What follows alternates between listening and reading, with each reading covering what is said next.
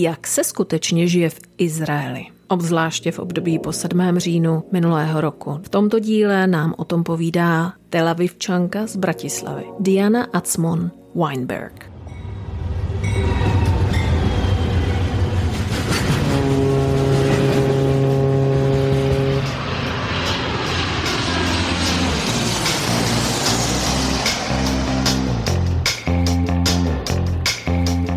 Dobré ráno, odpoledne či večer, milí posluchači a skalní fanoušci podcastu Epimoniak, vítejte u poslechu dalšího dílu. Jmenuji se Alena Sicáková a povídám si s krajany či jejich potomky, kteří žijí po celém světě a svými životními osudy, postoji či prací mimo domovinu jsou výjimeční nebo přinejmenším velmi neobyčejní. Zkrátka lidé, kteří dělají čest své zemi a mohou přidat informaci o zemích, kde žijí. A nebo dodat inspiraci těm, kteří se chystají zkusit své štěstí právě v zahraničí. Diana Atzmon Weinberg je mladá žena, která již 13. rokem žije v izraelském Tel Avivu. Pracuje ve společnosti, která pomáhá lidem s československým původem v administrativních záležitostech týkající se vyřizování cestovních pasů. Dle všeho to opravdu není triviální práce, jak by se zdálo. Její volnočasový koníček spočívá v tom, že na sociálních sítích, nejvíce Instagramu, přibližuje každodenní život, kuriozity a zajímavosti své nové domoviny právě krajenům na Slovensku a Česku. Téměř 18 tisíc sledovatelů hltá její obsah každý den. Po brutálním útoku teroristické skupiny Hamas 7. října 2023 se rozhodla pomoci Izraeli a bojuje více proti dezinformacím a nepravdám, které zaplavily po útoku internet. V tomto rozhovoru nám povídá o tom, jak a proč se do Izraele dostala, o její cestě k judaismu, o tom, jak je Izrael velmi uvolněná země, proč jí má tak ráda, o špičkovém zdravotnictví, které využívají lidé z celého světa, o školském systému a o její vášni k freedivingu. Prostě nenechte si ujít tento uvolněný rozhovor se ženou, která se snaží propojovat generace a kultury, žije svůj neobyčejně obyčejný život a zároveň tak trochu bojuje po svém v čím dál náročnějším online prostoru právě s dezinformátory. A v podcastu Epimoniak pro vás máme ještě jednu bonusovou epizodu přímo od Diany kterou budete moci získat na kreativní platformě Forenders. V ní se dozvíte skutečně praktické náležitosti života v Izraeli, pakliže byste rádi zkusili život v této zemi. A dostanete k tomu ještě doprovodné pdf -ko. Za jedno kavčo máte epizodku a nebo si můžete náš obsah podcastu Epimoniak měsíčně předplatit. Děkujeme, děkujeme všem, kteří jste již takto učinili, bez vás by to prostě nešlo. A nyní již předávám slovo Dianě. Vítej, Diano. Jsem nesmírně šťastná, že se nám to konečně podařilo, že jsme našli ten časoprostor. Doufáme, že nám žádné negativní zprávy nenaruší tohleto nahrávání. Takže vítej do krajenského podcastu Epimoniak. Ďakujem, ďakujem krásne za pozvanie.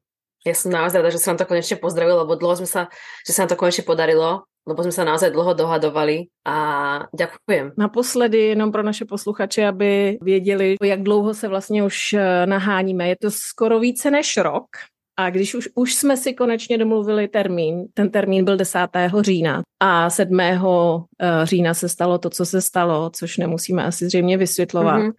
Byť nejsme úplně politický podcast, tak já bych stejně asi nejraději začala tou otázkou, jaká je momentálně situace v Izraeli. No, momentálně taká situace znova akože na spadnutie. A sice nám neletajú rakety na stred Izraela, ale sever je stále ostrelovaný. Tuto noc boli aj nejaké výmeny, ako by som to povedala, Irán a USA sa niekto seba začínajú púšťať, takže ono to celé to tak, tak to tu vrie, by som povedala. Letecké spoločnosti začínajú znova lietať, No uvidíme, ako to bude. Dúfame, Doufáme, že, že se to nebude ďalej eskalovat. No. Jaká je teda atmosféra doma? My se hned dostaneme samozřejmě k těm nejdůležitějším bodům, na které se, jsme se připravovali už dlouho, ale jaká je momentálně vlastně atmosféra? A mezi lidmi, lebo já jsem akorát postovala video mojho manžela, ako si buchal na bubon, a, takže doma je dobrá atmosféra. Ten, ten jemenský buben, že?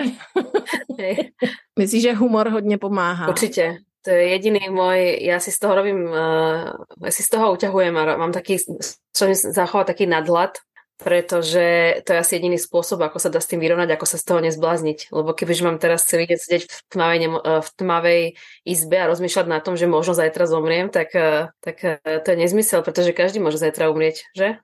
No, každopádne tá situácia medzi ľuďmi, veľa sa rozpráva o tom, že, že by sa mala spraviť nejaká dohoda s, s, tými, s tým Hamasom ohľadne rukojemníkov, ale ono to je veľmi komplikované a myslím, že tento podcast, ako si povedala, nie je veľmi o politike, lebo je tam veľa politiky v tom, takže o tomto sa vlastne rozpráva a čaká sa teda, kedy sa prepustia nejaký aspoň a, a Viac menej ten život je, akože by som povedala, takých nejakých starých nejakých kolajách, ale neviem, či by som to nazvala staré kolaje, pretože je to také, také, také, také opatrné staré koleje. No, uvidíme, no, čo, čo. A z těch všech vlastně těch kompatriotů, tvých přátel, Slováků, Čechů, kteří vlastně odjeli hned okamžitě po tom útoku 7. října do svých rodných zemí. Já jsem tak zaregistrovala, že docela velká část se i vrátila. Je to tak? Áno, áno, oni sa, všetci sa vrátili po nejakých dvoch, troch týždňoch. Ja som sa vrátila až po mesiaci a pol, lebo som chcela využiť mama hotel a trošku sa zregenerovať a možno aj ušetriť, lebo bolo aj menej práce počas vojny. A áno, väčšina sa z nich vrátila, pretože ani po celý čas nebolo vyhlásený nejaký špeciálny stav na ambasádach, to znamená, že aj ambasády normálně fungovaly. Určitě se ještě k tématu dostaneme. Když by prostě nikdo neměl představu a nečetl noviny a neznal nikoho, kdo žije v Izraeli. A ty si měla vlastně na první dobrou nějakým, bez těch mainstreamů, bez těch podtextů, jako říct a popsat, co pro tebe vlastně Izrael znamená. Jak bys tu zemi popsala? No, to je veľmi, veľmi komplikovaná otázka, ale môžem to vyskúšať. Uh, Izrael je taká krajina, ktorá je plná menšín, uh, takže z toho vlastne vyplýva také spolužitie a tolerancia medzi nimi. Obyvateľstvo je vlastne, to sú Židia, moslimovia a kresťania tri najväčšie náboženstva, ktoré vedľa seba žijú, a spolu žijú. Je tu množstvo ďalších menšín, takže nepovedala by som úplne, že je to len židovský štát, lebo to sa veľakrát rozpráva, že to je len židovský štát. Potom, čo sa týka ľudí, tiež to veľmi ťažko, lebo ty ideš z jedného susedstva do, do druhého a už tam máš úplne inakšiu mentalitu, úplne inakšiu kultúru, úplne inakšie oblečenie a takže nedá sa to presne povedať, že ako sú, ako sú Izraelčania, ale ja môžem skôr hovoriť o takých Izraelčanoch v Tel Avive, ale možno, že aj celkovo Izraelčan sú taký akože drzí, by som povedala. To znamená, že prvé, čo by človek si mal dať pozor, alebo na, na čo by si mal zvyknúť, alebo uh, na čo by sa mal pripraviť, je to, že musí nájsť sebe nejakú priebojnosť, sa sem niekedy vyberie. A to vo všetkom. Uh, vo všetkom, úplne vo všetkom. To znamená, že keď aj, aj nehambiť sa spýtať na cenu, keď ti niekto, keď ti niekto vyženie dverami von, tak sa musíš snažiť, snažiť dostať naspäť oknom. Človek musí byť naozaj akože drzý a nenechať sa. Hej, toto je proste, je to, je to síce demokracia, ale je to blízky východ. Takže je taká zmes. No. Prísť bez predsudkov, bez vzťahovačnosti, lebo to nám Čechom a Slovákom, možno Slovákom viacej, robí veľký problém. Sťahovačnosť mi robila veľký problém na začiatku, lebo ako náhle niečo niekto povedal, tak ja som to hneď brala na seba a doteraz to robím. Doteraz mi to manžel rozpráva, ty si sťahovačná. A hovorím, áno, máš pravdu. Takže sťahovačnosť, s tým to treba nechať doma, to nebaliť do kufrov. Čo by som ešte o Izraeli povedala, treba ho proste zažiť. Lebo veľa sa o ňom píše, je, vyvoláva veľa emócií a naozaj tie emócie sa dajú, dajú najlepšie zvládnuť alebo upratať alebo dať na poriadok tak, že ten človek príde sem a vidí to na vlastné oči. To znamená, už aj hneď ako pristane na letisku, tak už vidí, že to nie je rasistický štát, pretože za okienkom sedí pracovnička uh, tmavej pleti. Sú rôzne odtiene plete, teraz to nehovorím rasisticky, ale naozaj tu je toľko rás, tu je toľko etnik, Takisto záchody sú pre všetkých. Záchody nie sú zvlášť pre židov alebo moslimov. Záchody sú proste pre všetkých. Samozrejme, muži a ženy sú rozdelené, hej. Ale potom ide ďalej vlastne uvidí, že teda keď ide do, do mesta, tak nejde na ťavách, ide v taxiku alebo v vlaku a, a celkovo ten, proste ten Izrael naozaj treba zažiť. Treba to vidieť, a tak si človek najlepšie spraví svoj obraz. Nenechávať sa naozaj, či už je to v dobrom alebo v zlom, spraviť si ten, ten obraz sám na vlastné koži, ako si to pravila aj ty. Mm. No já tohle potvrzuju. Jak jsem říkala, jsem žila dlouho v Irsku. Možná krajané, kteří žijí v Irsku, mi se mnou nebudou souhlasit, ale v té době, kdy jsem tam žila já, tak um, tam byla obrovská podpora taková predominantní podpora hlavně palestinské kauze a jejich eh, boji. Pamatuju si, že i v mé práci mě neustále předhazovali to, co všechno vlastně Izrael dělá a donášeli tam knihy od, tuším, že to byl novinář BBC Roberta Fiska. Mi to tam vlastně, no to si musíš přečíst, aby si věděla, o co jde. No a já jsem vlastně potom odjela, tak jsem žila v, v Itálii a stalo se shodou okolností, že jsem do Izraela vlastně jela za partnerem tenkrát. A samozřejmě, jak byl člověk nakrmený vším tím, tak jsem tam jela s takovými velkýma obavama. a přiletěla jsem tam ve tři ráno. A teda musím říct, že se mi hned na tom letišti jsem se cítila tak zvláštně jakoby uvolněná. že vlastně, možná to byla ta únava nebo co. Jednak Tel Aviv na mě působil hrozně uvolněně na to, jak mi všichni říkali, musíš se mít oči i vzadu a kdyby náhodou na každém rohu terorista. Takže já jsem z toho byla vyplašená, že jo, ale prostě po těch, já nevím, jsem tam byla asi dva týdny, nebo tak eh, to bylo prostě jako opak. Tom jsem tam byla ještě o rok později s celou rodinou telskou, jsme projeli celý Izrael. Naprosto úžasný zážitek. Takže já, já mám jedině pozitivní, naprosto opačné zkušenosti od těch, které do mě krmili vlastne v Irsku. Takže. No, toto, toto popisujú ináč všetci. Všetci, ktorí boli, ja mám naozaj veľa ľudí sem príde prvýkrát a ja som s nimi v nejakým spôsobom som s nimi spojení, pretože máme ten svoj Instagram, na ktorom mi veľa ľudí píše predtým, ako ide prvýkrát cestovať do Izraela, tak sa ma pýtajú rôzne rady. Ja sa ich potom, oni mi potom vždy poďakujú, keď odídu naspäť do, na Slovensko, a ja sa ich vždy pýtam, ako bolo, ako, ako na vás zapôsobil ten Izrael. A presne dostávam túto odpoveď cez kopirák. To sme nečakali, naozaj sa tam cítime bezpečne, my sme mohli ísť aj v noci po ulici, vôbec akože nejaký, nejaké zlodeji alebo také niečo, to, to napríklad, a to si napríklad teraz, ja sa to stále navyknúť, že, že napríklad manžel má niekedy celý deň otvorené dvere ako vchodové, hej, že akože nie sú zamknuté. Uh-huh. A jeho mamina býva dole na pri zemi a ona má e, dvere rovno na ulicu a ona ich má tiež čas otvorené. Že áno, ľudia to takto popisujú ten Izrael, keď ho prvýkrát vidia. Proč Izrael zrovna pro tebe? A jak, jaký byly teda tvoje úplne pôvodní dojmy? No ja som sem išla za svojim prvým manželom. Ja som ho vlastne stretla na výmene študentov, na študentskej výmene pobytov, alebo ako sa to presne povie, v Nemecku. Povedala, že je z Izraela. Ja som si to nevedela zaradiť, či to je Irak alebo Irán, alebo tak. Ja som bola ešte mladá blba. A tiež som nevedela, že no, tak to nejaký Izraelčan, to nejaký terorista, alebo čo. No ale potom sme tam boli spolu pol roka a z tých všetkých tých národností tam ako ma najviac zaujal a ma zaujal až tak, že som sa vlastne za ním odsťahovala do Izraela, ale to bolo takým spôsobom, že by sme sa dohadovali, že najprv teda poďme žiť do Holandska, lebo že Holandsko je Európa, čo by sme robili v Izraeli, kde sú sami teroristi, že? A potom sme došli, došla som ho teda navštíviť do Izraela, takisto mi všetci hovorili, dávaj si pozor, ale to bolo pred nejakými 14 rokmi, hej. Došla som sem a ja hovorím, ja som bola z toho tak nadšená, ja som tu bola tedy mesiac, ja som bola z toho tak nadšená, hovorím, čo ja budem robiť v Holandsku? Čo, čo tam mm-hmm. ako mhm. v tej zime, vetre, daždi, no nie. Takže sme povedali, že sa teda presťahuje, že teraz sa presťahujem sem. Ja som ešte dokončila svoje štúdium, potom som teda došla sem za ním.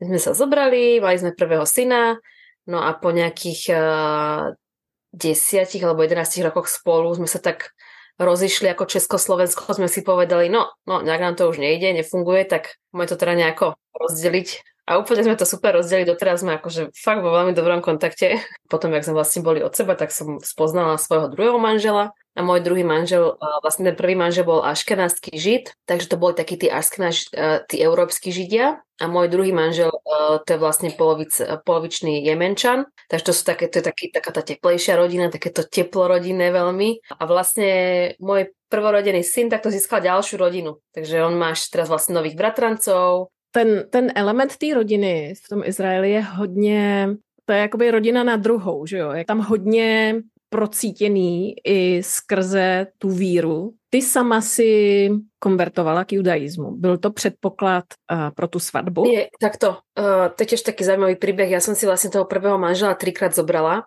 Třikrát? Uh, ja som si zobrala raz v Amerike, potom uh, druhýkrát sme mali svadbu uh, pre rodinu, akože pre kamarátov to bola taká akože nenaboženská svadba. A, a tá tretia svadba vlastne bola potom, ako som skonvertovala. No a konvertovanie nie je ako to, nie je to veľmi jednoduché, je to naozaj ťažký proces, trvá mi 3 roky, wow. väčšinou trvá 3 roky. A musel ho so mnou absolvovať aj ten židovský partner, Takže všetky tie prednášky a všetky tie pravidla a znova sa on musel tam byť vlastne so mnou. Robí si to vlastne preto, pretože muž je vlastne tá hlava tej židovskej rodiny. To už si musela mnieť hebrejsky na, na tú konverzi. Uh, vieš čo, ono to tak dlho trvalo, ono ten, ten proces je tak komplikovaný a oni ho vlastne neumožňujú takmer uh, naozaj im to umožňuje iba ľuďom, ktorí naozaj akože o to naozaj sa nenechajú odbiť. Ono je to známe, to sa o to aj hovorí, že keď, keď ideš nejakému rabinovi a chceš konvertovať, tak on ťa trikrát odmietne.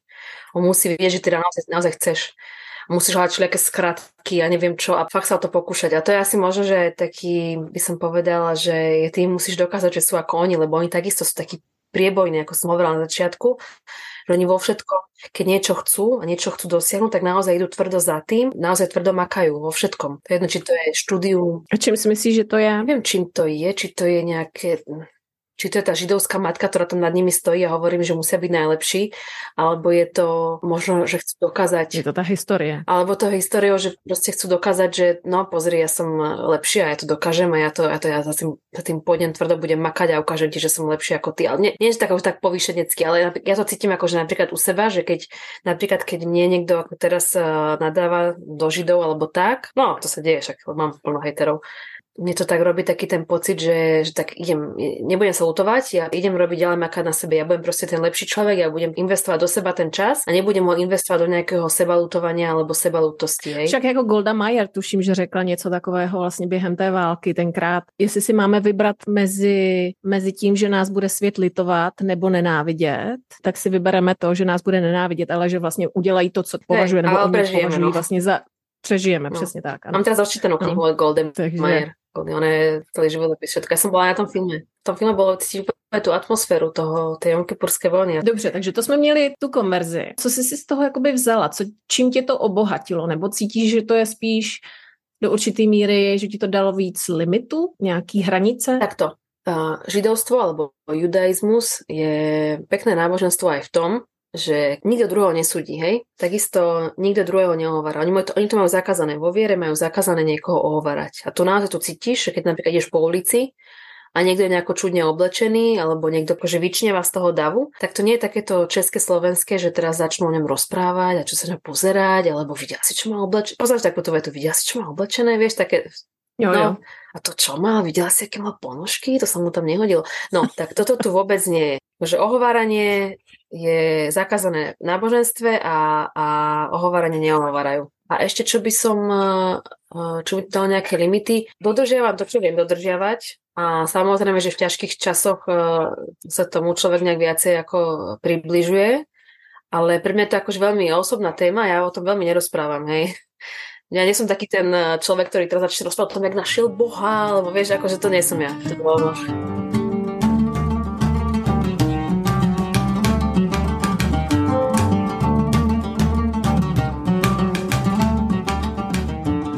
Já myslím, že je to docela zajímavý téma, protože jak jsem, už jsme se jednou o tom bavili, já teda paradoxně potkávám čím dál víc a slýchávám od lidí a, a paradoxně hodně od těch, co jsou v zahraničí, kteří si prochází nějakou krizí, že jak hledají nějaké podpůrné body a, a chytají se vlastně čehokoliv, co by jim mohlo pomoct třeba v těch jejich tíživých situacích, tak se často obrací k takovému tomu duchovnu, které třeba je pro ně úplně nové a mm-hmm. dejme tomu ty východní filozofie a meditace třeba už jim ani nepostačí, takže se obrací k víře. Ať už je to jakákoliv, jako, ale obrací se k víře. Pro mě je to docela mm-hmm. zajímavý fenomén to pozorovat, protože je to vlastně napříč jakýmkoliv spektrem myslím třeba i u akademiků, i u těch vědců, se kterými já se setkávám, u kterých častokrát mm-hmm. slýcháš, já jsem ateista, ale třeba v tom Izraeli. Mě osobně vlastně tenkrát mě to hodně překvapilo, protože jsem skrze toho partnera potkala mnoho astronomů, astrofyziků, kteří byli hluboce věřící a měli to v té hlavě prostě hezky jakoby v hlavě, jako v tom pojetí životním, to měli rozdělený. Tohle je to, co dělám tady a tohle je to, co cítím. Nemusí se to nutně vylučovat. Mně to přišlo hrozně sympatický. Za mě je to celku pozitivní mm-hmm. směr. No. Ja, si, hej, ja si myslím, že každý by mal robiť to, čo uh, mu pomôže v ťažký, ťažkých časoch. Či už je to, nech to je hociaké náboženstvo, nech je to judaizmus, kresťanstvo, islám, hoci čo. Keď mu to tomu človeku pomôže, keď je to naozaj spraví lepším človekom pre tento svet, tak určite nech to spraví. A naozaj tomto že ja nie som, nie som, určite nie som nejaký islamofób alebo, alebo niečo, že by mi nejaké náboženstvo prekážalo. Každý nech uh, naozaj robí to, čo ho spraví lepším človekom. Hned zpočátku jsme zmínili krajany, Čechy, Slováky.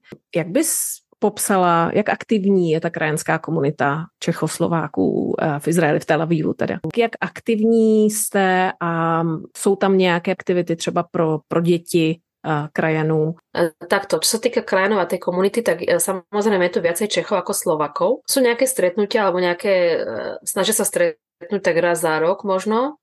Občas niečo zorganizuje ambasáda alebo veľvyslanec nejakú recepciu akože neviem, či sú veľmi aktívni, ja si myslím, že v niektorých štátoch sú oveľa aktívnejší ako, ako tu v Izraeli. No a čo sa týka tých aktivít pre deti, tak uh, bola tu Česká škola, ja som z hodou okolností bola jedna zo zakladateľiek, pani Veronikou Žilkovou. Podarilo sa nám vlastne založiť Českú školu, potom uh, to vlastne, keď pani Žilková to odišla, tak uh, to zobrali pod ruku vlastne ambasáda a ono to si spôsobom funguje ďalej. Ja som tam mm-hmm. musela odísť, lebo ja som mala potom ďalšiu prácu, mala dve práce naraz a do toho sa mi ešte raz narodilo dieťa, takže to nestihala som to robiť, lebo to bola vlastne to bola dobrovoľnícka činnosť. Slovenská škola nič také nemá, nemá nikto, nikoho, kto by toho ujal, ale myslím si, že by aj bol. Vieš čo, tých, tej, tej českej škole bolo veľa ľudí, bolo tam možno nejakých 20 alebo 30 detí, takže ich tam bolo ako dosť. Chceli sme aj nejaké financie, ako dotáciu e, z Čiech, už neviem presne, ako ministerstvo to bolo. Spravili sa nejaké podujatia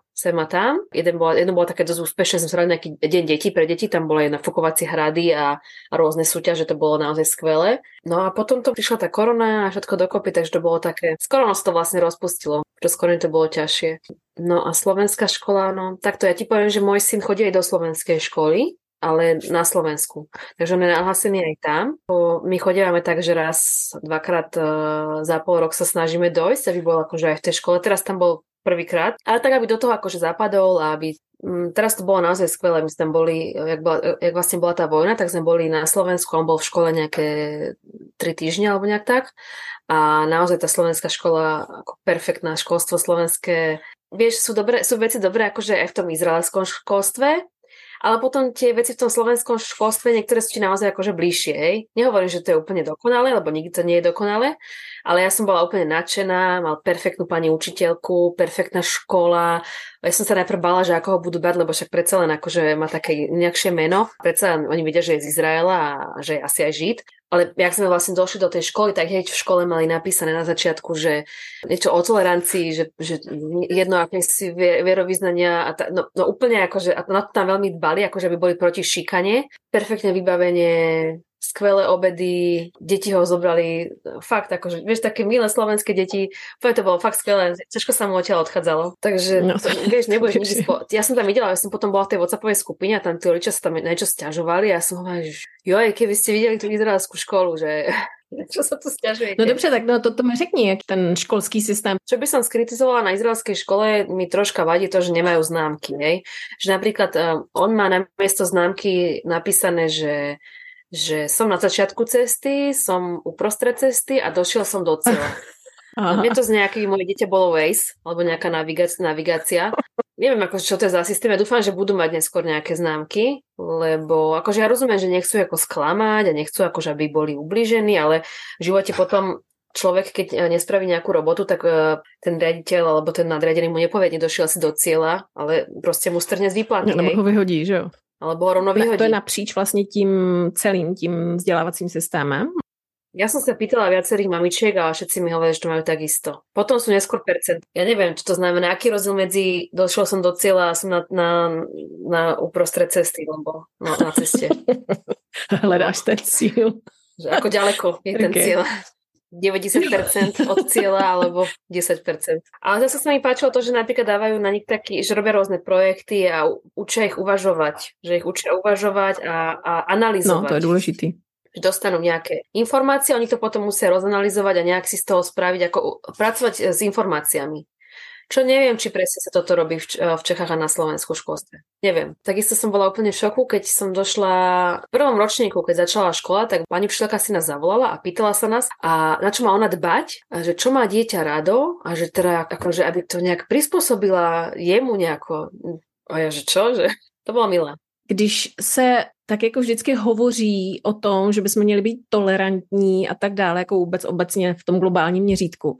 Já myslím, že jsem neviděla stát nebo vůbec zemi, kde je tolik národností, je na tak malém území a dokážou spolu, vlastně budou tam samozřejmě výjimky, výkyvy a tak, ale dokážou spolu žít právě třeba jako v tom Izraeli. Ten Tel Aviv, když si tam člověk projde na té pláži, vidí ten mix těch lidí, a teda jako musím zdůraznit, jako opravdu pěkný fyzicky lidi, jako ať už ženy či muži. Ano, je to tu exotika. Jako... No. Je, je to tak, no, však já, já, mám, já mám to isté doma. Tak jako, ale opravdu ta kultura, ten, ten respekt jedné kultury vůči druhý je obrovský. Byť teda jsem samozřejmě slyšela, že třeba vůči určitým imigrantům z Ruska nebo z té Ukrajiny tam byly nějaký předsudky. No takto ja, ja, ja si myslím, že uh, tu celkovo akože v Tel Avive, ale aj v Jeruzaleme je tá tolerancia dosť akože veľká, aj keď to možno správa tak nevyzerá ale naozaj ja som, ja to nemôžem zachytiť, lebo nemôžem teraz ísť v autobuse a fotiť eh, teraz, že vedľa seba sedí uh, židovská žena vedľa moslimskej a že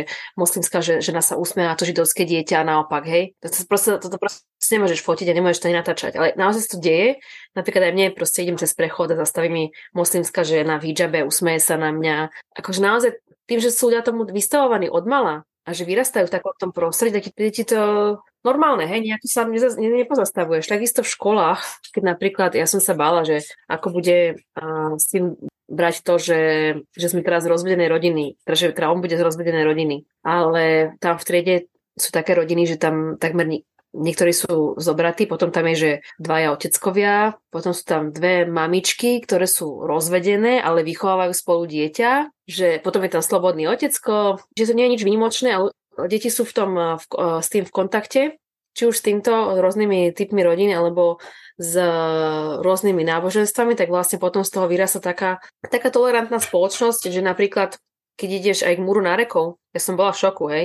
Išla som k múru nárekov a zrazu som tam videla moslimskú ženu a ja som si hovorila, že určite na ňu zautočia, alebo čo, lebo chápeš, bola v hijabe a vedľa nie som a ni, vôbec nič. A to je úplne bežné. Vlastne turisti z Turecka, keď prídu sem, tak sa idú pozrieť na tieto židovské pamiatky. Vôbec nikto nič nemal žiaden problém s tým, že tam stojí moslimská žena a pozera sa na múr nárekov. Vieš, tak ako si myslíš že ľudia naozaj, je to tu tolerantné, ale vyzerá to ináč správa. To keď vlastne teraz niekto bude aj počúvať, tak mi to ani poviem neuverí. To já myslím, že samozřejmě zase najdeš spousta takových kontroverzních komentářů, ale teď se dostáváme k tomu, co vlastně děláš a proč jsem tě jako i oslovila. Ty máš profil na sociálních sítích s názvem Tel Avivian from Bratislava. Neustále dáváš informace týkající se Izraele, života v Izraeli. Děláš takovou jakousi osvětu. Proč jsi se k tomu rozhodla? Kdy to začalo a s čím se třeba setkáváš? Jaké jsou pozitiva, negativa toho, co děláš? Ja som mala pred vojnou nejakých 5000 sledovateľov, ktorým som vlastne prinášala nejaké tipy na cestovanie a zaujímavosti z histórie Izraela, zaujímavosti o Izraeli, o rôznych miestach, o osobnostiach. Ma veľmi bavilo, bolo také, také hobby. Hej, lebo ja som, ja robím okrem toho, mám samozrejme platenú prácu, prácu, ktorá robí, e, kancelária, ktorá robí preklady a zabezpečuje občianstva. No toto bolo také moje hobby. Ja som to vlastne, som si spravila, založila Instagramový profil na to, aby som tam nazbierala nejakých akože sledovateľov, ktorým by som akože mohla akože ukazovať ten svoj život uh, v Izraeli. No a prišla potom vojna, no a samozrejme ten počet followerov narastol veľmi, pretože ľudí nejakým spôsobom vojna fascinuje, proste je to tak. A ja som teda vlastne informovala priamo z toho, čo sa tu vlastne deje, ale ja si, veľký, ja si naozaj dávam veľký pozor, čo, čo dávam von, aké informácie, a to vždy preženiem cez Reuters alebo cez CNN, BBC, jasné, akože aj Al Jazeera pozerám. Ja si pozerám to akože z viacerých zdrojov a potom si na to vytvorím nejaký, asi ako to asi je, hej, a potom to pustím von. Ľudia to majú radi. Akože tieto aktuálne správy, ja viem, že ako dávam ich tam a dávam tam samozrejme veci o tom, ako žijeme v Izraeli a tak nejaké zaujímavosti z Izraela, ako mi napríklad bubnuje manžel v obývačke, alebo ako si pripraviť nejaký šalát, alebo a ľuďom sa to páči, samozrejme toho zapájam, aby to nebolo, lebo ten profil nie je o mne, ten, ten profil je o ľuďoch dávať niečo o tom, čo ich zaujíma a takisto sa ich snažím zapojiť, aby, aby som vedela, čo, čo chcú. Prečo som sa k tomu rozhodla, neviem, no ja už som mala také, že už som rozmýšľala, že seknem nejako. Protože ono to, to zabírá hodně času, lebo že? To zabera naozaj strašne veľa času. Strašne veľa času mi to zabera, ale mňa to baví, hej. Proste Hmm, Keby mi to no. niekto platil aspoň.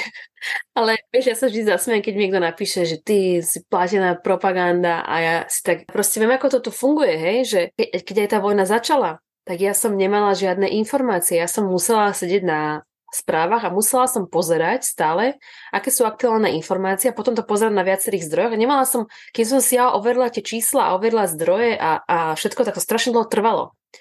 Tak ja som sa spojila so s ministerstvom zahraničných vecí v Izraeli, ktorí absolútne akože nevedeli, kto som, čo som a čo potrebujem, tak ma prepojili na niekoho na Slovensku. Na Slovensku som mala jedno stretnutie s niekým, kto mi akože mal v tom akože asistovať. Ja som myslela, že to pochopil a ten mi potom vlastne poslal niečo úplne, čo mi bolo úplne na nič, takže nepochopil, čo robí že aké informácie potrebujem, aké údaje potrebujem, aby som mohla niečo dávať von. No a, a nakoniec to vlastne skončilo tak, že všetko vlastne robím sama. To, to ministerstvo zahraničných vecí, to oddelenie, ktoré by malo nejak pomáhať ľuďom v tom vysvetľovaní, to absolútne nefunguje a vie sa tu o tom, ale to bolo nejaké, boli tam nejaké škandály, neviem čo, že to proste nefunguje. Pokaždé, keď mi napíše, že ma, že, ne, že ma niekto platí, že, sme nejak, že som v nejakej inštitúcii, ja to vždy proste pobaví, lebo si spomínam na túto situáciu, jak som sa ja snažila prvoplatne dopatrať tým.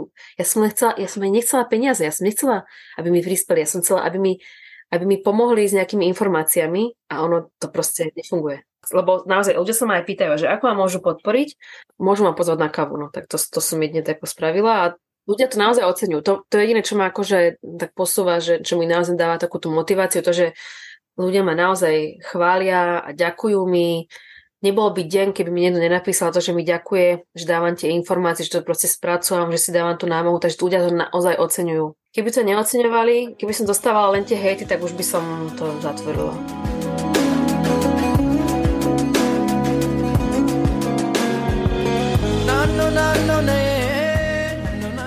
A ty jsi mi ještě teda neřekla, jak typický Izraelec se kouká vlastně na Československo. Protože my třeba jako Češi politika podpory vůči Izraeli byla silná, taková skoro neochvějná. Jak nás vnímají? Veľmi dobre. Oni nás, oni nás vnímajú veľmi, dobre, pretože oni vedia aj, že Československo im pomáhal aj s letcami, aj, aj so zbraniami. so zbraniami. Hej. A tá politika Československá už od Masaryka bola veľmi proizraelská a nebolo kvôli tomu, že by Masaryk nejako veľmi extrémne miloval Židov. On proste len vedel, že keď má byť národ moderný, on videl Čechov, Čechoslovákov videl ako moderný národ, tak vedel, že národ proste nesmie veriť tomu, že sa varí, e, neviem, detská krv na macesi, hej. Takže on vedel, on ten antisemitizmus sa snažil vyňať z toho národa, aby mohol byť ten národ moderný. Takže ono to vlastne doteraz s Čechmi to ide viacej, Slováci teraz menej, pretože Slovensko je teraz viac menej orientované na Rusko s novou vládou, bohužiaľ. E, niekedy sa aj klienti pýtajú, že kam by sa mali presťahovať e, do Európy, keby bolo naozaj veľmi zlé, alebo premyšľajú o tom samozrejme, hej, že čo by teda robili, čo teda bude a tak, tak ja im hovorím jednoznačne Česko. Ja keby si takisto mal vybrať, ja by som išla jedne, dobre, aj Slovensko, lebo tam mám rodinu a tak, hej, samozrejme som začínala tam, ale im odporúčam Česko, lebo Česko je akože pre Židov je momentálne asi najbezpečnejšia krajina. Ježiš, to sa to mne tak teší. No ale řekni mi o těch klientech. Ľudia, ktorí prežili holokaust v Česku a na Slovensku a presťahovali sa do Izraela, tak niektorí, e, keď splňajú určité podmienky, tak majú nárok na české a slovenské občianstvo. A ten, ten proces samozrejme nie je jednoduchý treba tam robiť e, rozsiahle archívne hľadanie alebo treba hľadať, no treba proste hľadať nejaké dôkazy o tom, že boli naozaj Čechoslováci, Češi alebo Slováci. A ja im vlastne s týmto procesom pomáham. Aj preklady, aj archívne hľadanie a potom samozrejme vyplňam dotazníky. To sú, do, to sú kilometrové dotazníky, ktoré akože tiež mi trvá niekedy doteraz Hej, robím v tom 10 rokov a dneska som zase písala šéfovi, čo tu mám dať, čo tu mám vyplniť. To sú naozaj komplikované dotazníky, hej. Akože pomáhaj mi s tým, lebo to je komplikovaná eh, procedúra a takisto trvá na ambasádach trvá oveľa dlhšie. Na českej aj slovenskej ambasáde, tým, že tu je tak strašne veľa tých ľudí, ktorí na to majú nárok, sú personálne poddimenzovaní, takže nestíhajú naberať tieto žiadosti. A napríklad na slovenskej ambasáde, keď sa niekto chce objednať, len objednať na začatie procesu, tak, to trvá, tak je to vlastne až za rok. Až za rok dostane wow. termín. No a ja to samozrejme dokážem vybaviť, že za pol roka už ide vlastne na požiadať opas, takže ja my to vlastne robíme priamo na Slovensko, ja len doletím na Slovensko, tam to podám, tým pádom vlastne to už potom nesiem tie papiere naspäť a potom vlastne zažiada opas. A kde sú ty archívy, jestli sa môžu zeptat? Všetky, no archívy na Slovensku sú v každom meste. V každom väčšom meste je nejaký archív. Takže sa musíš s nima skontaktovať nejak, získať informácie, co tam mají? Ja to úplne milujem s nimi rozprávať, lebo to taký, tak, ja mám vlastne, stále mám také spojenie so Slovenskom, takže v Česku nám archívy robí niekto iný, ale na Slovensku sa vlastne spájam s nimi ja. V tých väčšine tých, tých mestách uh, mimo Bratislavy sú akože veľmi milí ľudia, ale v Bratislave je taký jeden cholerický pán, ktorý mi odpisuje strašne hrozné maily. Nemám žiaden problém so žiadnym úradom, ale pozdravujem pani e, panie z osobitnej matriky v Bratislave, lebo to je niečo iné, to je iná dimenzia. Máš nějaký zajímavý srdeční příběhy, třeba když vlastně takhle se musíš v úzovkách jako probírat těmi archívy, nebo oni se pak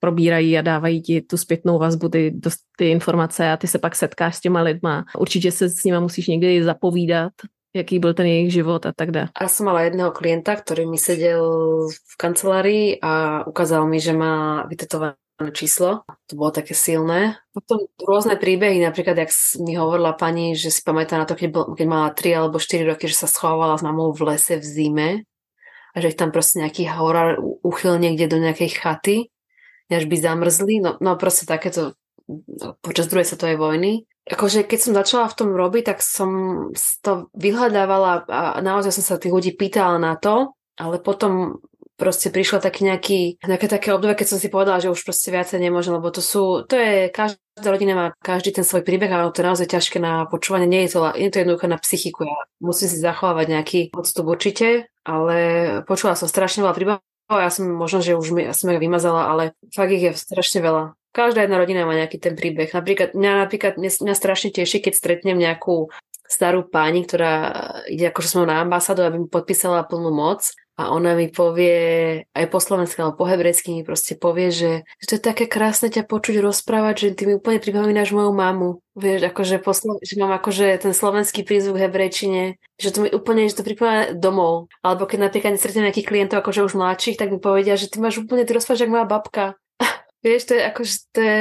A tak samozrejme potom rozprávam o Slovensku a oni väčšinou majú dobré spomienky na to Slovensko, alebo akože v dobrom o, o ňom rozprávajú aj o tých Čechách. Nemajú nejakú zášť, alebo ako sa to povie. Akože je to, pre mňa to je naozaj krásna práca, že môžem takto robiť s takýmito ľuďmi, že, že naozaj mám takéto spojenie. Taková lidská, taková opravdu. Hej, aj mám spojenie so Slovenskom stále, aj s Českom.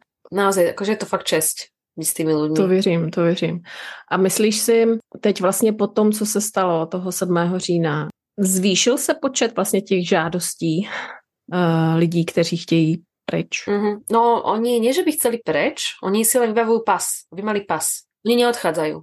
Takže oni, oni si vybavia, toto je veľký biznis. V Izraeli veľký biznis s pasmi, že každá, takmer každá rodina má buď nejaký portugalský alebo rumúnsky alebo nejaký inakší pas má ešte jedno občianstvo, keby náhodou. Ale aj keď sa vlastne teraz stalo to keby náhodou, tak Izraelčania neutekali, oni sa naopak snažili dostať do Izraela, aby mohli nastúpiť do armády. Keď som letela na Slovensko, tak eh, sa ma pýtali, čo manžela povolali, ne, nepustili ho von a hovorím, že nie, on tam proste chcel zostať. Že oni nemali, vôbec nemali zákaz opustiť to vôbec ani nemuseli vydať, lebo oni vlastne majú také silné to e, cítenie pre Izrael a pre tú svoju vlast, že oni vlastne všetci z Austrálie a z rôznych takýchto miest sa snažili dostať do Izraela. To je ten cit pro tú vlast. Ne nacionalismus, ale cit pro tú vlast, že jo, nejakým spôsobom ano, ich chrániť. No. Že, a, nie, a, nie sú to, a nie sú to len, nie sú to len Židia, zase znova musím povedať, zdôrazniť, že to nie sú len Židia, samozrejme väčšine áno, lebo, ale sú to aj drúzovia, čo vlastne drúzovia nie sú ani Židia, ani moslimovia, ani kresťania, to je niečo, to je úplne inakšia odnož. Oni uh, veria aj v reinkarnáciu. Ja som mal o nich aj jeden dokument, aj tí slúžia v armáde. Potom Beduini takisto, čo sú vlastne Arabi, takisto slúžia v armáde. Uh, Čerkesovia, to sú vlastne, to je taká moslimská menšina, ktorá, uh, tak oni sú, oni takisto slúžia v armáde. Takže naozaj to nie je len, nie je to len, že len Židia, že majú to cítenie. Já vím, že je to teď jakoby surreální dotaz, ale řekněme, že člověk, který se dostane do, nebo chce žít v Izraeli přeze všechno, uh, co by mohlo znít náročně a tak dále, tak uh, jaké možnosti tam jsou vlastně, kromě toho, že by udělal Alia, což mi můžeš, nám můžeš vysvětlit, co Alia je. Vůbec nie je surreálny dotaz, pretože mňa aj teraz jedna pani písala a pýtala sa ma, dostala pracovnú ponuku a či teda má prísť dostala pracovnú ponuku niekde pri uh, jazeru, pri tom Genezareckom jazere, čo je tam doposiaľ myslím, že nebola ani jedna raketa, kde som si istá. V meste Tiberias, alebo Tveria, dostala pracovnú ponuku a pýtala sa ma, že aké to tam je a čo by teda, na čo si má dávať pozor a že teda, či to má zobrať a, a tak. Takže nie je to surreálny dotaz. Je, deje sa to a bude sa to asi diať. Takže Alia je to, keď sa vlastne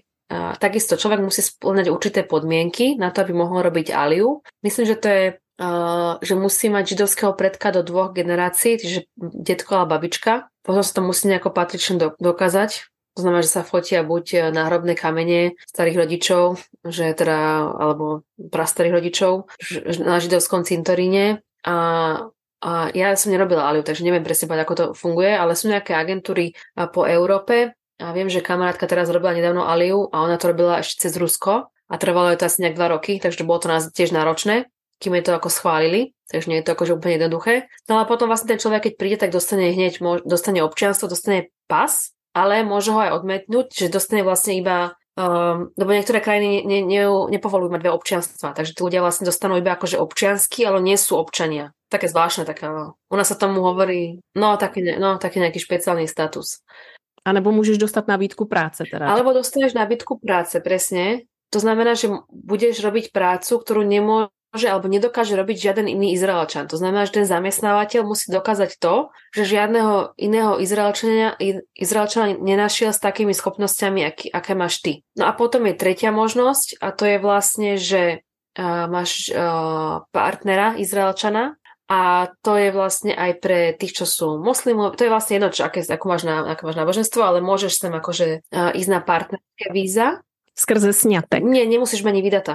Nemusíte sa zobrať, nemusíte sa zobrať, takže keď ste partneri. A je to takisto aj pre ľudí z rovnakého pohľavia, že takisto aj homosexuálny pár môže požiadať o, o partnerské víza a potom vlastne dostane ten uh, neizraelský partner dostane víza. Potom ešte taká posledná možnosť vlastne je asi jedine konvertovanie.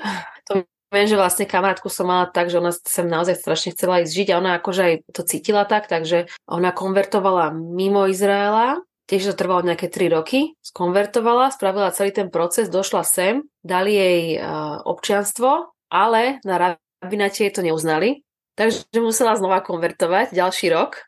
Wow. Hej, lebo tu je, to židovstvo je rozdelené na rôzne na rôzne odnože. Tu je, je tu ortodoxné židovstvo, e, judaizmus, ortodoxný, reformný, konzervatívny. To znamená, že ten konzervatívny a reformný, keď niekto spraví, tak e, ak je to stále tak, tak vlastne mu to na hlavnom rabináte mu to neuznajú.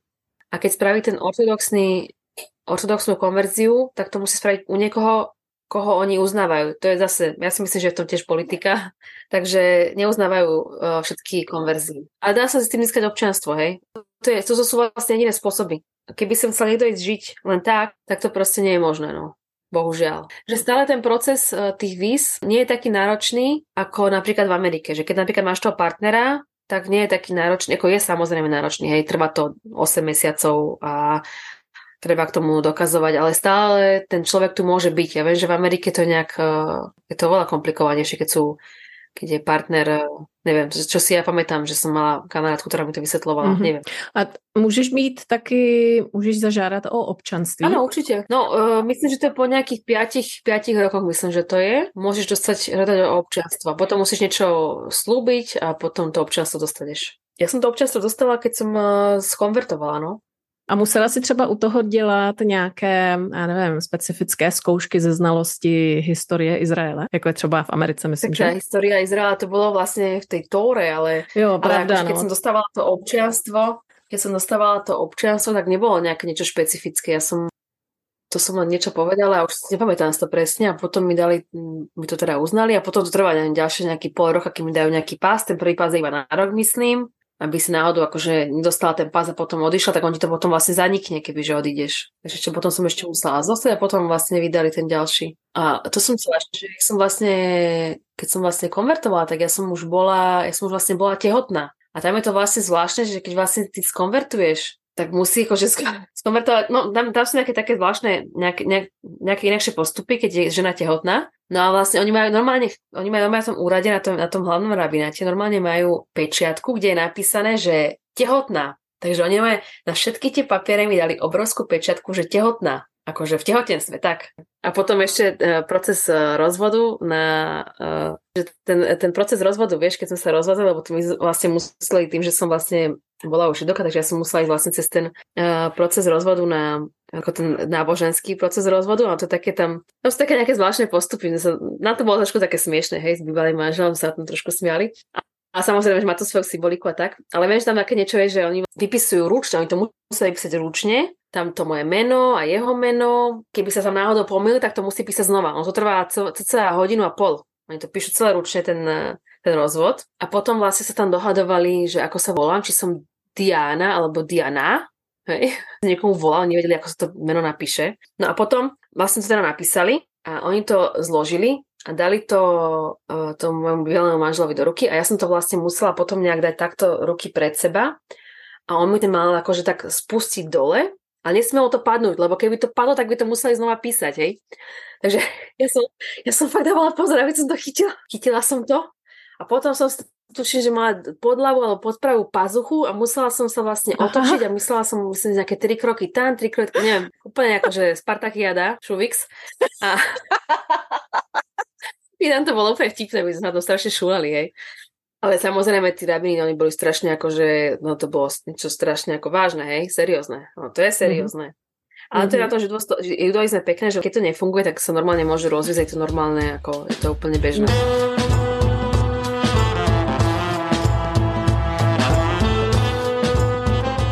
Dostala si třeba nějaký zvláštní komentáře týkající se toho, že ty si konvertovala? Ještě nevím, já si myslím, že většina lidí to ani stále nevie. Jo, tak teď to budou vědět. No, ale neviem, ako ten, ma pozná dobre, tak vie, že to nemá nejaký, nejaký vplyv na moju osobu. Mm-hmm. Dobře, dobře. Teraz sa zrazu cítila nejaká vyvolená, alebo čo to vôbec. K tomuto vec ešte musím povedať, že, že ako na to reagovala moja mamina. Moja mamina, keď som povedala, no mami, som židovka, a mami mi na to povedala, super, aspoň ti nemusím kupovať darčeky na Vianoce.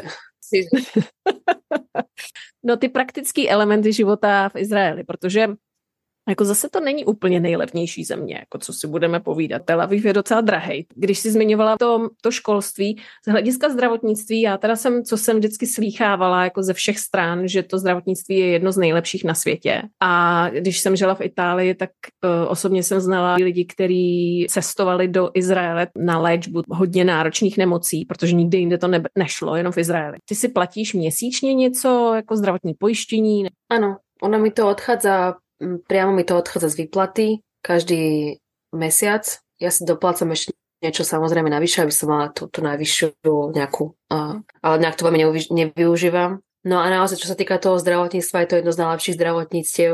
Nie všetci vedia, že aj náš pán premiér Fico sa tu bol operovať, lebo mal problémy so srdcom Hej, ale nie je to akože úplne potvrdené, ale je to, je to správa, že tu naozaj bol a zveril sa miestnym kardiologom do rúk ešte dávnejšie. No, tak my im ďakujeme za to, že ho zachránili. Hej, zdravotníctvo je tu, človek sa musí platiť, keď nepracuje. Takže keď pracuje, tak to ide automaticky zamestnávateľ to platí a keď keď človek neplatí, tak to musí nejak, nejakým spôsobom platiť, alebo to platí nejaká z, tej, z toho, z tej nezamestnanecké, ale neviem, jak to, neviem, jak to funguje, tí, čo sú nezamestnaní.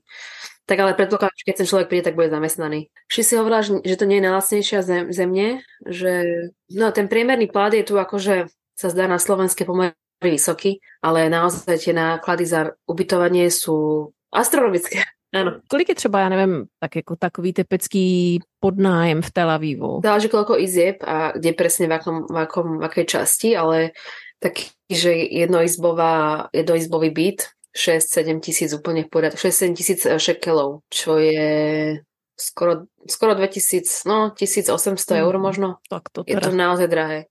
Ja ti hovorím, ja ti poviem tak, že keď som vlastne, ja keď som žila vlastne, bolo také obdobie, keď som vlastne žila sama a, a vtedy som eh, vlastne platila za dvojizbový byt 2000 eur za mesiac, čo bola moja výplata na Slovenskom inštitúte.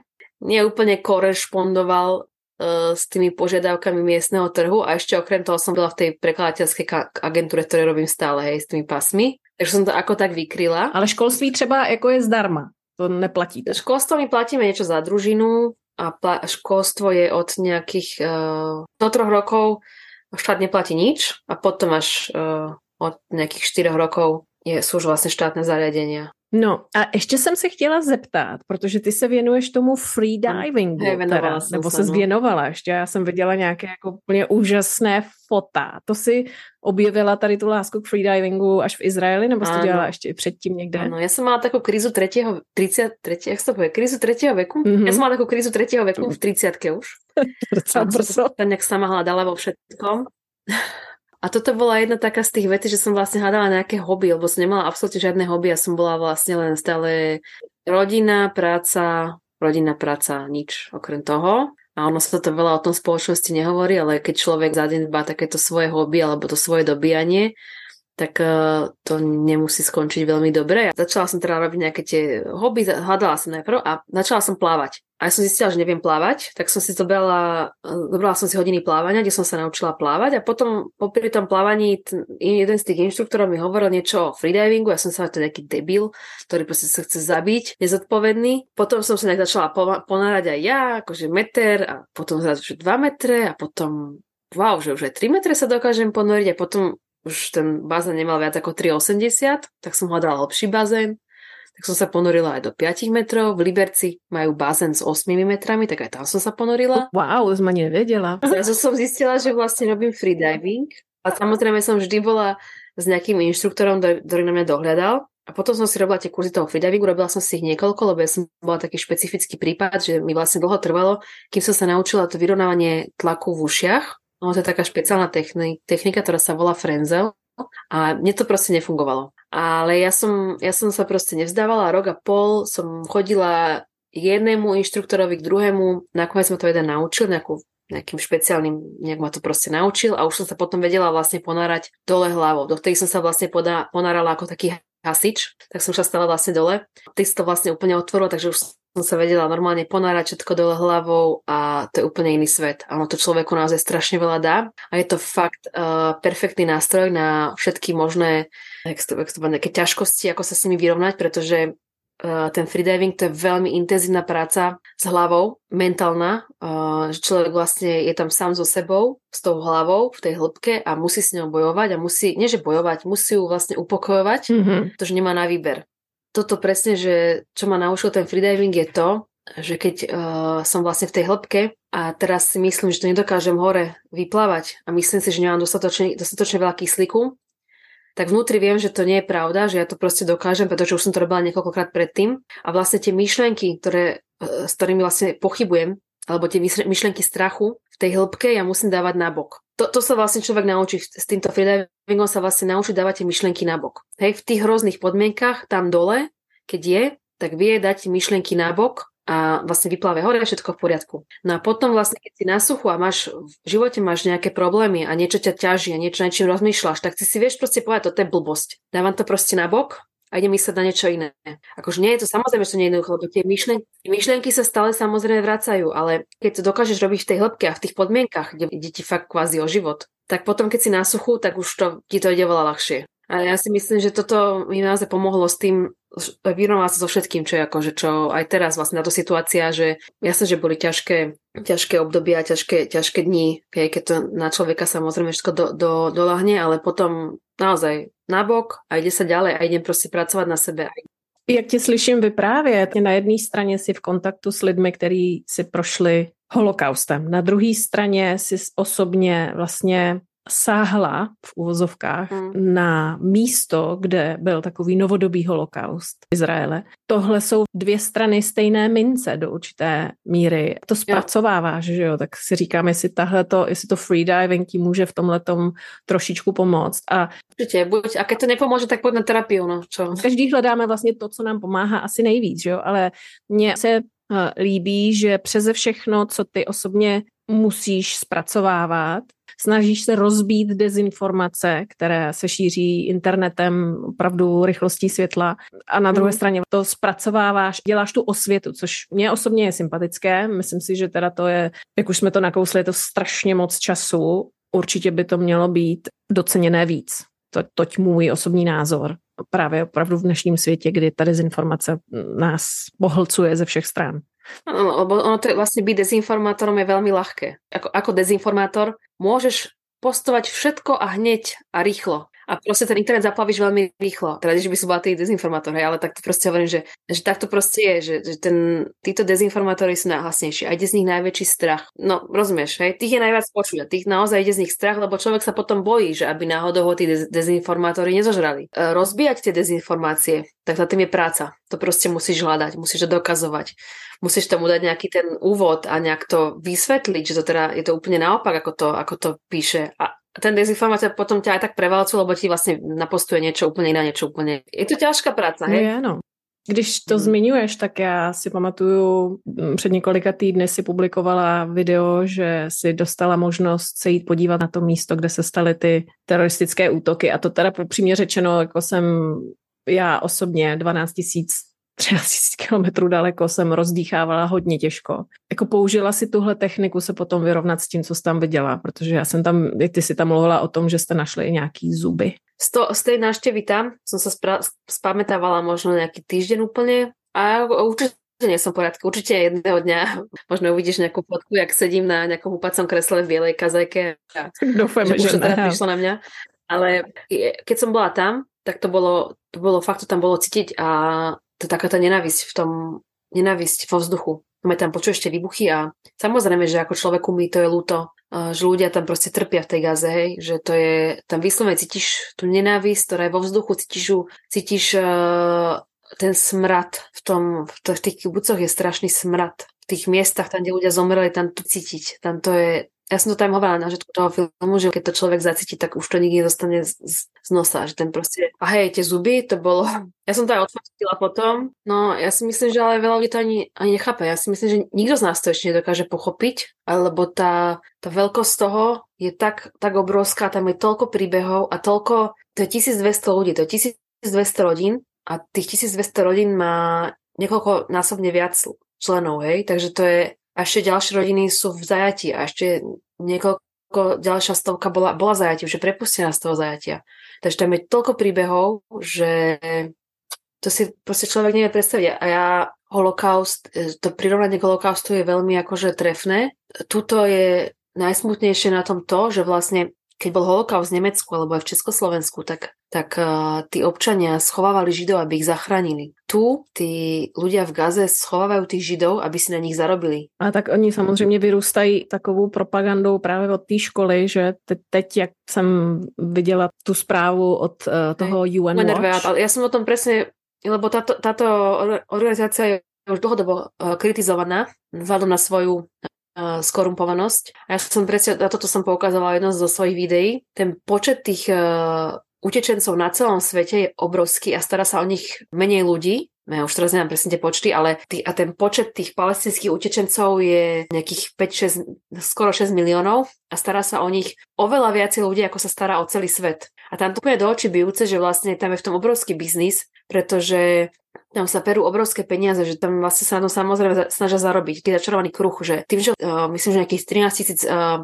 palestínčanov priamo pracuje v tej, v tej UNRWA organizácii, čo je vlastne priamo pod OSN. Tým pádom, keby sa mali dobre a keby napríklad teraz sa vyriešila tá chudoba, alebo to, to ako sa majú zle v tej gaze, tak oni nemali čo robiť. Tým pádom by prišli o tie svoje teplé miesta. Hej? Neobľaz od toho, že uh, celé to má pod palcom uh, Hamas a, a samozrejme iné teroristické organizácie, lebo tam nie je len Hamas, tam ich je niekoľko. Ako som to hovorila v tom svojom videu, že Hamas potrebuje UNRWU a UNRWA potrebuje Hamas, že oni sa zájemne doplňajú, lebo tým pádom, keď sa vlastne ľudia majú zle, tak vlastne aj, aj UNRWA má z toho peniaz dostávať ďalšie peniaze, s tým pádom to môže budovať ten Hamas tie tunely ono to je celé akože... Ja som si pozerala, dávali nejaké, ukazovali akože učebnice, ktoré má tá UNRWA, hej. Ja, okrem toho, že našli v tých školách zbranie, hej, majú učebnice, ktorí majú akože matematiku a matematické príklady boli také, že koľko martyrov zomrie, keď sa neviem čo, akože takéto príklady, hej, martyrovia, martyri a, a, a...